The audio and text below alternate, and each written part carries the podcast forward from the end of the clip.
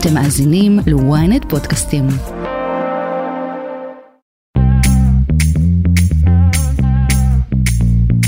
שלום לכם, אתם על כסף חדש, הפוד הכלכלי היומי של ynet, יום שלישי, 12 בספטמבר, יום שכולו בג"ץ ועילת סבירות, אבל אנחנו פה כדי לדבר על עניינים כלכליים שקורים בזמן שהדיונים בירושלים ממשיכים.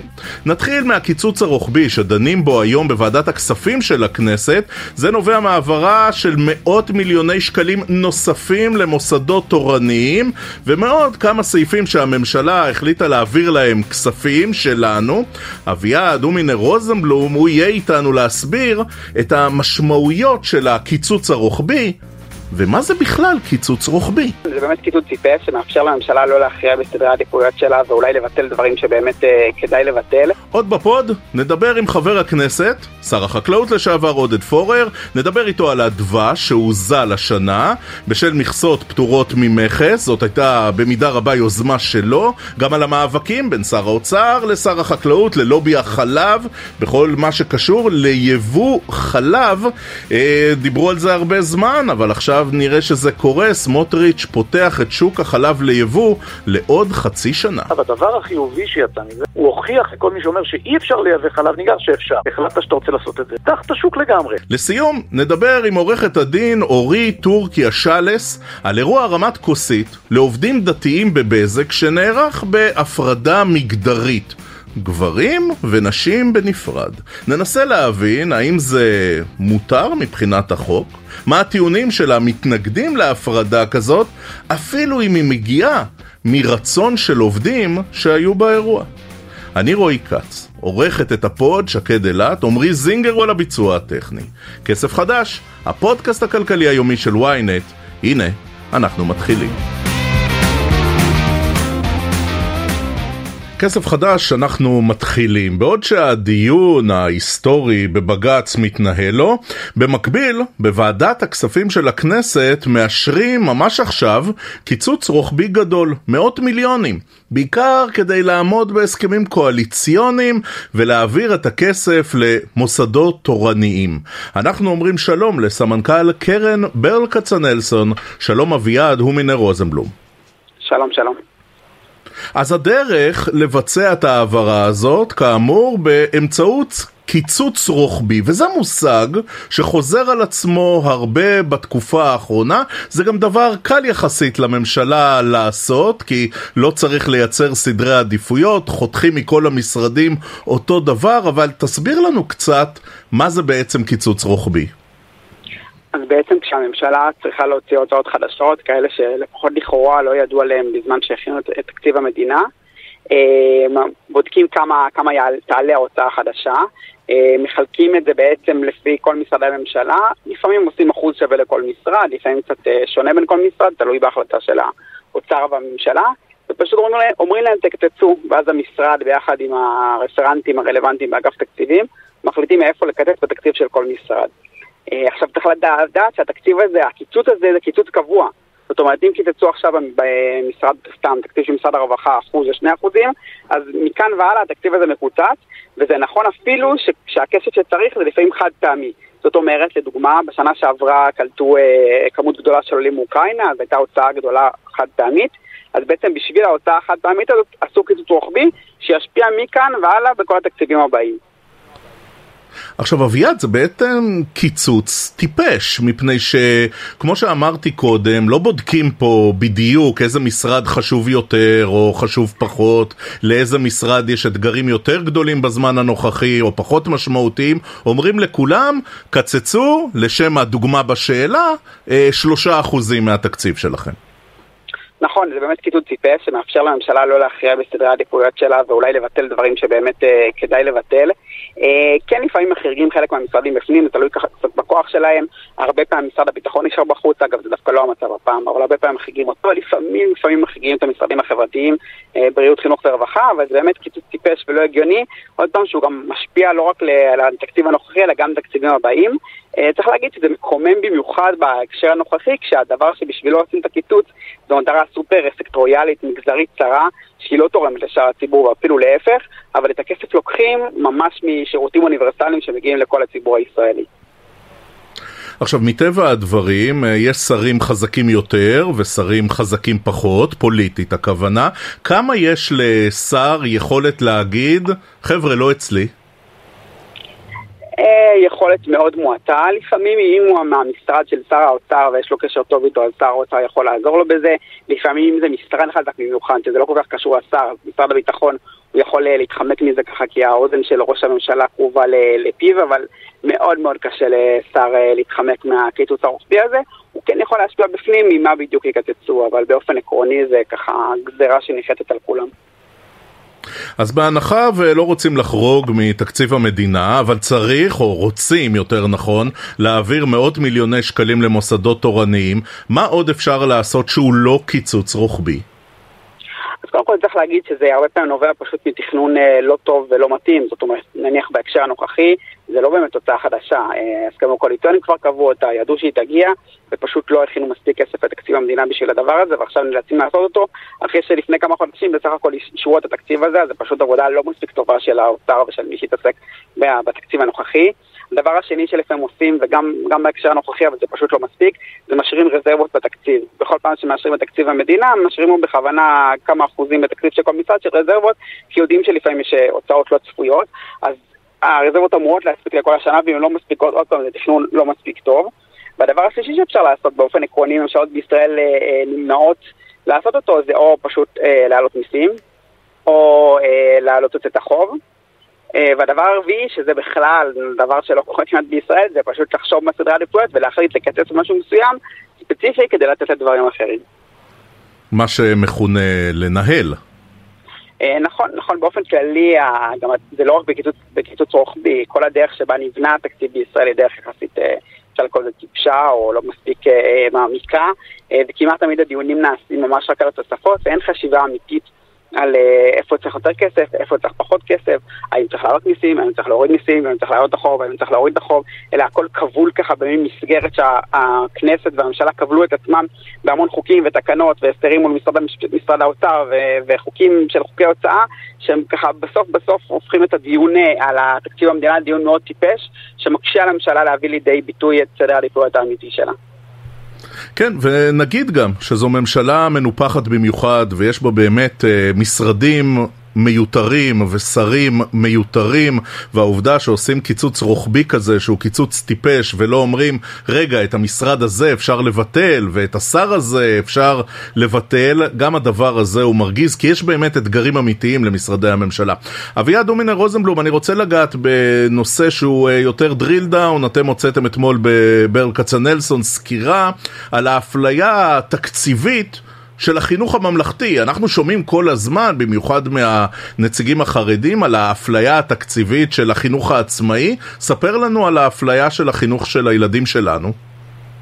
כן, אז בעצם כבר יש תופעה ארוכת שנים, לפחות ב-20 השנים האחרונות, שהחינוך הממלכתי-דתי מתוקצב ביתר על החינוך הממלכתי.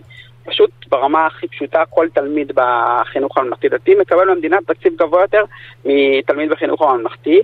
זה נובע מכל מיני סיבות. חלק מהסיבות זה סיבות שהן אולי יותר לגיטימיות, כמו זה שלפעמים uh, בתי הספר קטנים, כי פשוט קהל היעד יותר קטן, אז העלות פר תלמיד היא יותר גבוהה, uh, דברים כאלה, אבל יש גם סיבות הרבה, פחות, הרבה יותר uh, מקוממות.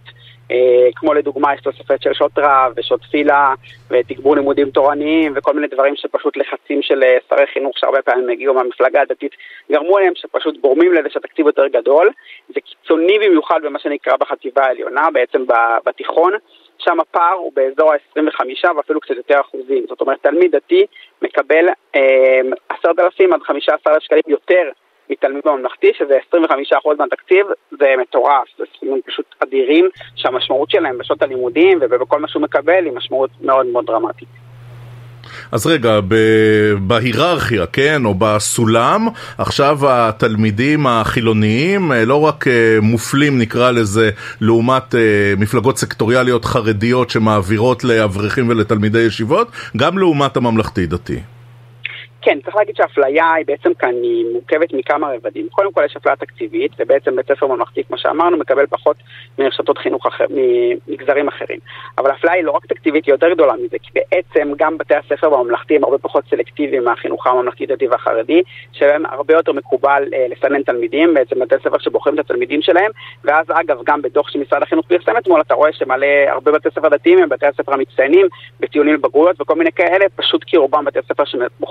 שלהם, אז יחסית פשוט להם להיות בתי ספר מצטיינים. הוא גם בעצם מוגבל ביכולת שלו לחנך חינוך אידיאולוגי וערכי בחינוך הממלכתי-דתי, ועוד יותר אפילו בחינוך החרדי. החינוך האידיאולוגי, הערכי והפוליטי הוא ממש על השולחן, וכל המורים עושים את זה והבית ספר עושים אותו, והחינוך הממלכתי הרבה יותר מוגבל, אה, והוא לא יכול לעשות את הדברים האלה. זאת אומרת שבעצם החינוך הממלכתי, שהוא זה שמקיים את כל מה שהמדינה אומרת, שהוא זה שהוא הרבה יותר אה, הטרוגן מבחינת התלמידים, ומכניס גם תלמידים יותר חלשים, הוא זה שבעצם שומר על הממלכתיות ומחנך פחות חינוך אידיאולוגי ומפלגתי. אחרי כל זה הוא גם מקבל תקציב יותר, אה, יותר נמוך מכולם, זה פשוט שערורייה שקשה להבין איך היא נמשכת. אביעד דומינר רוזנבלום, סמנכ"ל קרן ברל כצנלסון, תודה רבה על השיחה. תודה אביעד. תודה, תודה לך.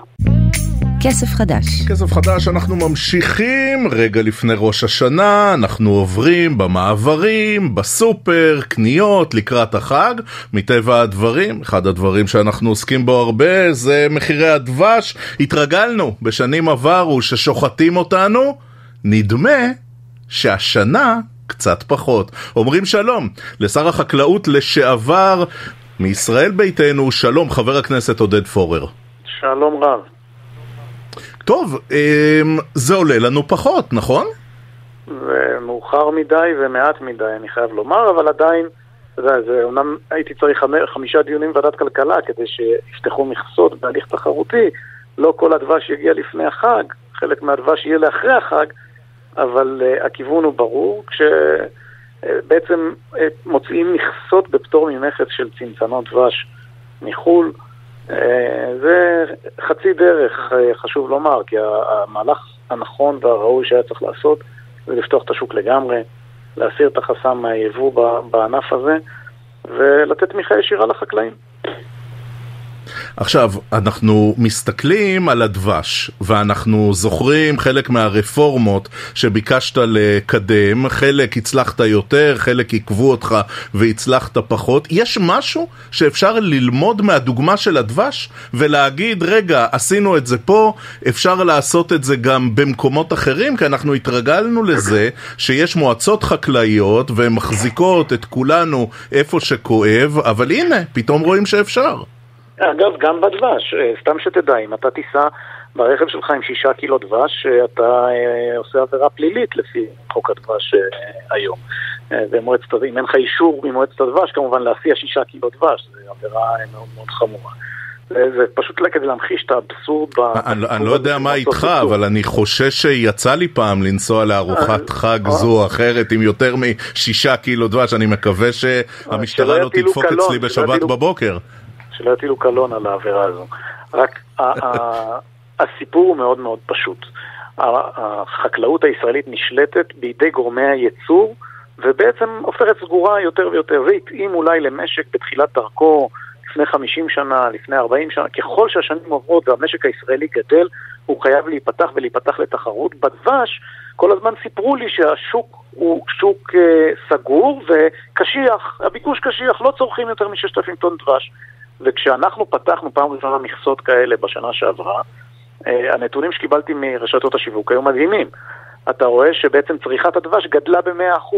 הצריכה של המותג המקומי, היקר אגב, שלא הוריד מחיר, כמעט ולא השתנתה, ירדה ב-2% בלבד, וכל שאר 100% הגיע גידול מהדבש החדש שהגיע, שהיה זול בחצי מחיר, צריך להבין, זה היה דבש ב-18 שקל קילו, ופחות מחצי מחיר בהרבה מאוד מקרים.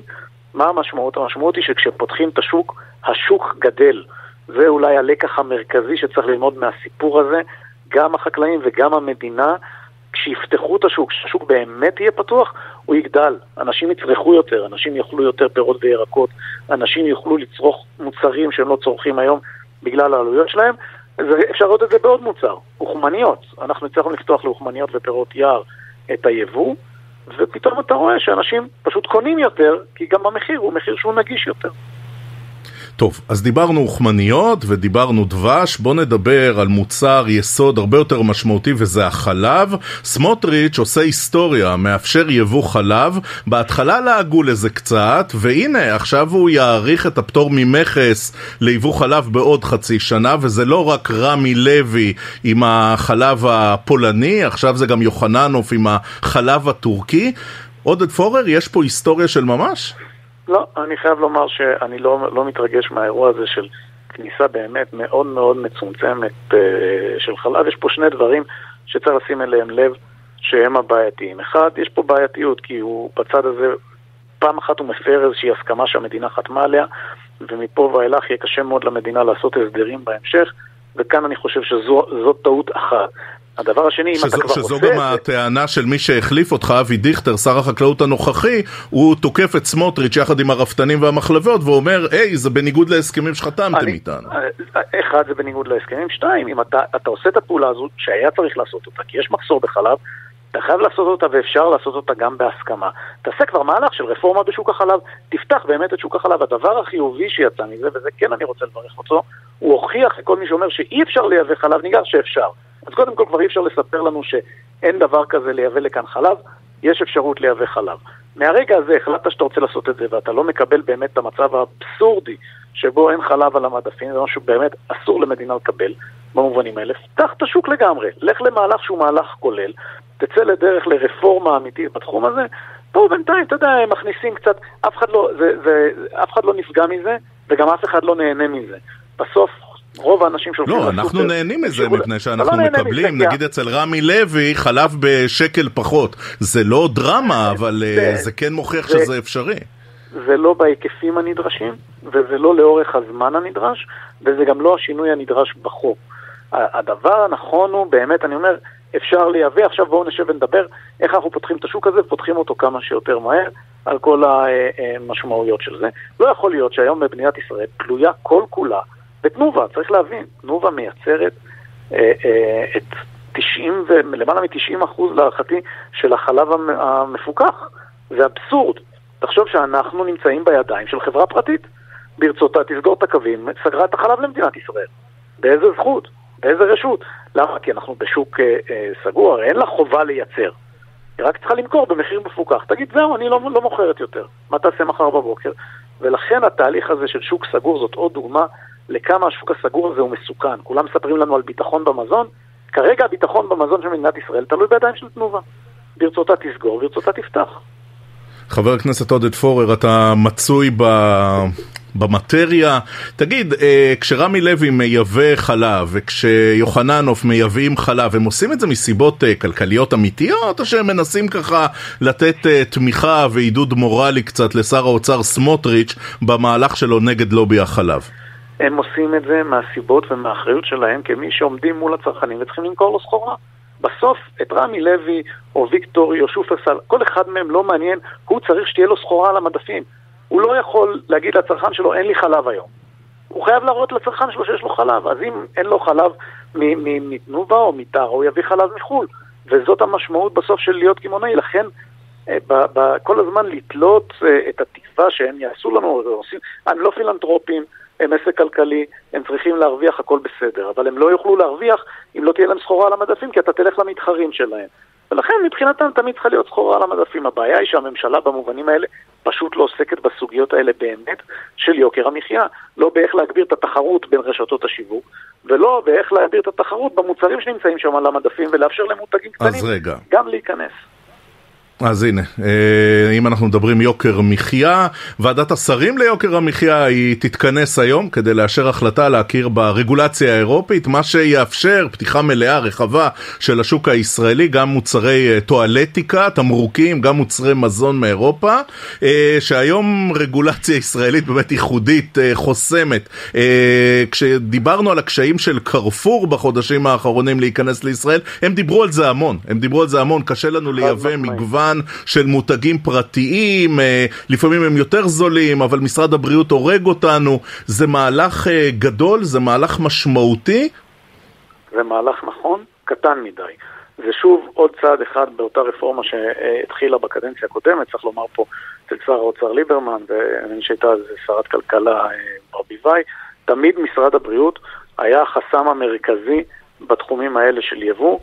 אה, אני חייב לומר שזה צעד שהוא צעד בכיוון הנכון, אבל שוב, זה מעט מדי, וזה גם נעשה בתקופה, הייתי אומר, הבעייתית ביותר. צריך לזכור שאנחנו נמצאים עם עלייה של שער הדולר בהיקף עצום, לדעתי זה עלה מ...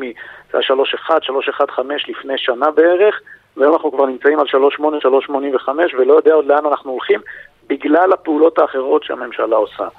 כשאתה מסתכל על משק, כשאתה רוצה להילחם ביוקר המחיה, אתה צריך להילחם בכל החזיתות. המשמעות של היחלשות השקל בצורה כל כך דרמטית היא ש...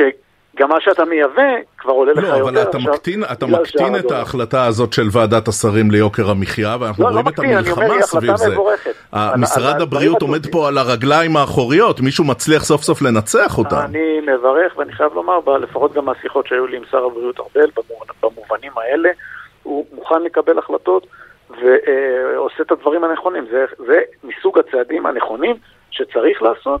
אני רק אומר, זה מעט מדי במצב שבו אנחנו נמצאים. אנחנו נמצאים במשבר ובמצב חירום כלכלי מבחינת יוקר המחיה. צריך להבין מה עובר על האזרחיות והאזרחים במדינת ישראל. המשכנתאות שלהם עולות יותר בגלל עליית הריבית, ההלוואות שלהם עולות יותר בגלל עליית הריבית. קשה להם יותר לגמור את החודש, ומהצד השני, כשהם הולכים לסופר, גם הכסף שלהם שווה הרבה פחות, כי המחירים הרבה יותר גבוהים, ולכן המאבק ביוקר המחיה צריך היה לתפוס את גולת הכותרת של הממשלה הזאת. היא לא שם, היא לא שם. אנחנו רואים את זה גם בעלייה של מחירי הדלק, אנחנו רואים את זה גם בעלייה של מוצרי המזון האחרים. אפילו הסיפור שציינו אותו קודם לחיוב, של הדבש, קרה במכסות מצומצמות אחרי חמישה דיונים שאנחנו רודפים אחרי משרד החקלאות בוועדת הכלכלה. אני רק חייב לומר, היה סיכום על פתיחת שוק לפני שנה. היה סיכום מול החקלאים, הם רק צריכים ליישם את הסיכום הזה. שום דבר לא זז. אז נכון, יש החלטה אחת נכונה במובן הרגולטורי, זה מעט מדי, מאוחר מדי, בטח במצב חירום שאנחנו נמצאים בו היום, כי אנחנו נמצאים בהשתוללות של המחירים ושל אה, יוקר המחיה. כן. שר החקלאות לשעבר, חבר הכנסת עודד פורר, ישראל ביתנו, תודה רבה על השיחה אדוני. תודה רבה. כסף חדש. אנחנו לנושא האחרון שלנו בפרק של היום. אתמול חברת בזק ערכה אירוע רמת כוסית לכבוד שנה חדשה ל-300 עובדים דתיים בחברה. האירוע הזה התקיים בהפרדה מגדרית. אמנם בלי מחיצה, אבל עם חלוקה ברורה. גברים, נשים. שר התקשורת, הדוקטור שלמה קרעי, הוא הגיע לאירוע הזה, והוא אמר בברכת ראש השנה שלו וזה ציטוט, מזל שבזק היא פרטית, אז אפשר לבצע פה אירועים בהפרדה. אנחנו רוצים להבין קצת גם למה אולי התכוון כבוד השר, וגם מה אומר החוק בכל הנוגע לאירועים בהפרדה במקומות העבודה. נעזרים במומחית לדיני עבודה ושוויון מגדרי. שלום לעורכת הדין אורי טורקיה שלס. שלום. תודה, תודה על ההזמנה. אה, אנחנו שמחים שאת איתנו. מה, אומר החוק, גברתי? Uh, החוק uh, לגבי הפרדה הוא לא uh, שחור ולבן, כמו הרבה חוקים אחרים. יש לנו חוק של איסור אפליה במוצרים ושירותים משנת 2000, יש לנו את חוק שוויון הזדמנויות בעבודה משנת 88 עוד, אבל כל החוקים האלה מדברים על איסור אפליה, ולא בהכרח איסור הפרדה. אה, מה שאנחנו יודעות ויודעים אה, זה שבסופו של דבר כמעט תמיד הפרדה זה מילה מכובסת ויפה לאפליה. אה, ולכן אנחנו לאורך השנים ראינו שיותר ויותר, ככל שיש יותר בקשות כאלה ויותר דרישות כאלה להפרדה, אנחנו גם רואים שבתי המשפט עוסקים בזה יותר ובעצם מפרשים את החוק ומסבירים שכל הפרדה כזו אה, עלולה להיחשב כהדרה וכאפליה ולפגוע בנשים, אה, והיא אסורה. אה, יש ברשויות המקומיות אה, כללים יותר מדויקים לזה, יש דוח של המדינה לגבי הדבר הזה, שנותן כללים יותר ברורים. במגזר הפרטי אכן אין לנו איזושהי הנחיה חד משמעית שאומרת אסור ומותר, יש לנו את החוק ויש לנו את הפסיקה שמלמדת אותנו שאסור. לוקח רגע צעד אחורה. אפשר לעשות כן. בכלל אירוע במקום עבודה רק לעובדים דתיים, שהרי כבר פה אני מבצע איזושהי הפרדה. אני מסכימה, אה, כמי שהייתה בעשרות עבוד... רמות כוסית במקום עבודתה, זה נשמע לי מאוד אה, תמוה ואפילו מעליב ופוגעני.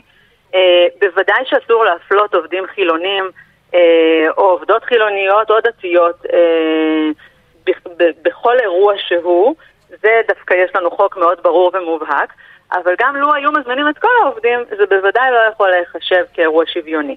אה, צר לי לשמוע שהשר קראי לא מודע לזה. אני עובר לשאלה המתבקשת, איך מתלוננים על זה? כי לפי הפרסומים, אותם מאות עובדים דתיים, הם רצו את האירוע בהפרדה. זה משנה בכלל מבחינת המעסיק, מבחינת יחסי הכוח אפילו, בין המעסיק לבין העובדים?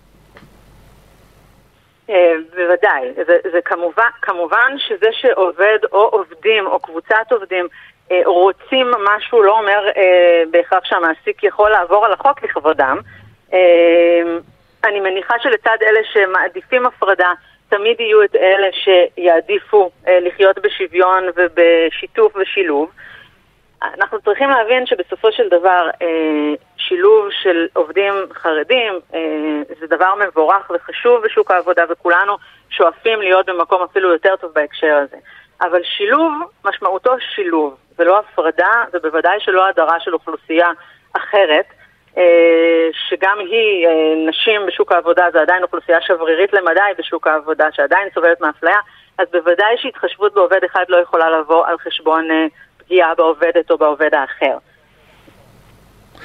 שר התקשורת, הדוקטור אה, קרעי, הוא באירוע הזה גם ביקש קצת אה, להגחיך את הפוליטיקלי קורקט ואת השימוש בשפה מגדרית. זה ציטוט, הוא אמר, התרגלנו לשמוע עובדים ועובדות, אבל אני, אומר השר, נמנע מלהגיד עובדים ועובדות. אני נמנע להשתמש במונחים של מרב מיכאלי, כי בלשון הקודש יש כללים ברורים, ולא צריך לדבר כאילו המורה שלך ללשון מטה בכיתה א', ולהתייחס לכל דבר, גם בלשון זכר וגם בלשון נקבה. וזו סוגיה שנמצאת חזק בתוך השיח הציבורי, היא נמצאת גם בתחומי דיני העבודה והשוויון המגדרי, הוא מתייחס פה לקושי של ממש? הקושי של ממש, אה, טוב, אתה יודע, מבלי להתייחס באופן ספציפי לציטוט הארוך והיפה של אה, דוקטור קראי, אני אגיד כך. אה, יש לא מעט מחקרים שמוכיחים שכשפונים בזכר, נשים פחות משתתפות, פחות מגישות, אפילו מקבלות ציונים פחות טובים. זה מחקרים מובהקים. כמובן שאיני מצפה מאדם שלא חווה את תחושת ה... ההדרה הזו, את התחושה של חוסר השייכות הזו, שיבין אותה. אבל בשביל זה יש לנו מומחים, ויש לנו אה, אה, שינוי מאוד מאוד גדול בעולם הזה. אני מבינה שלקרוא למשהו אה, לשון מרב מיכאלי זה אולי אה, אמור להגחיך, אבל בעיניי זה סופר חשוב. אה, מרב מיכאלי בהקשר הזה הייתה פורצת דרך לכל דבר, אבל אנחנו רואים ורואות היום שבהחלט זה משהו שנכנס יותר ויותר לשיח. ומייצר שינוי במציאות בצורה מובהקת. אנחנו רואים שככל שמפרסמים הודעה בלשון זכר ונקבה, נשים מגיעות יותר, כשפונים לכיתה בלשון נקבה, יותר בנות מצביעות. זה משהו שהוא משנה מציאות, וחבל לי ששרי הממשלה שלנו לא, לא רואים בכך חשיבות, אלא חושבים שזו סיבה להלצה. עורכת הדין טורקיה שלס, יש לי שאלה אחת נוספת, אני פשוט מנצל את זה שאתה על הקו שלנו כאן בכסף חדש. אנחנו רואים עוד... עוד מינויים ועוד מינויים של uh, דמויות מפתח בכלכלה הישראלית. מה שאנחנו לא רואים זה אנחנו לא כל כך רואים נשים. Uh, במינויים של סמוטריץ' במשרד האוצר אין. התרגלנו לראות uh, נשים מנכ"ליות של בנקים, היו, הייתה תקופה מסוימת שזה היה ממש מדהים, כן, עם הבנקים הגדולים גם, גם את זה אנחנו כבר לא רואים. כשאת מסתכלת על זה רגע מהזווית שלך, ואמרתי, את מומחית לדיני עבודה ולשוויון מגדרי, יכול להיות שזה מקרי, יכול להיות שלא. אז תראה, אני לא אחשוד באף אחד אה, אה, בציציותיו. אין לנו ספק, ואני לא מחדשת לאף אחד, שפעולות הממשלה הנוכחית אינן מקדמות נשים. וזה מחלחל גם עם כוונה וגם בלי כוונה בכל הדרגים. הייתה לנו התקדמות מאוד יפה, וחשוב לי להזכיר בהקשר הזה שאף אחד לא עושה טובה לנשים. ראשית, יש לנו חוק, חוק שיווי זכויות האישה, שקובע משנת 2001 שיש חובה של ייצוג הולם אה, לנשים במשרדי ממשלה, אה, בוועדות ממשלתיות. הדבר הזה לא מתקיים היום, אה, זה לשון המעטה. אה, וגם במגזר הפרטי יש לנו חובה לשוויון, חובה כללית, יש לנו נשים מצוינות בכל המקצועות ובכל הדרגים.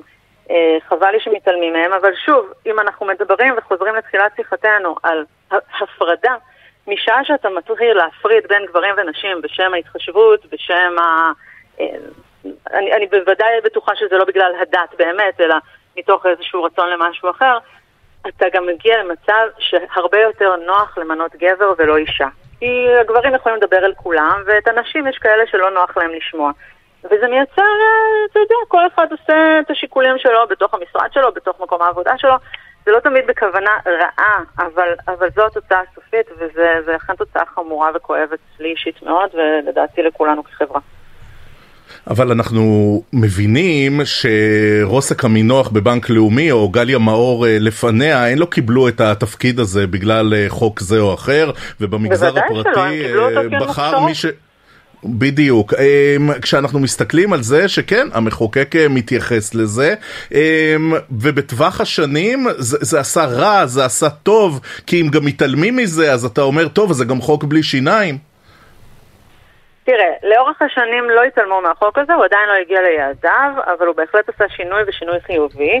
אני מאמינה שחוקים מהסוג הזה הם סוג של רגל בדלת, אה, אולי מכריחים אה, לפתוח את הדלת בפני אוכלוסיות שלא היו שם קודם, אבל ברגע שהדלת פתוחה אנחנו רואים נשים אה, מצוינות כמו גליה מאור, כמו רבות טובות ואחרות שהגיעו לתפקידים בכירים באמת בכל התחומים.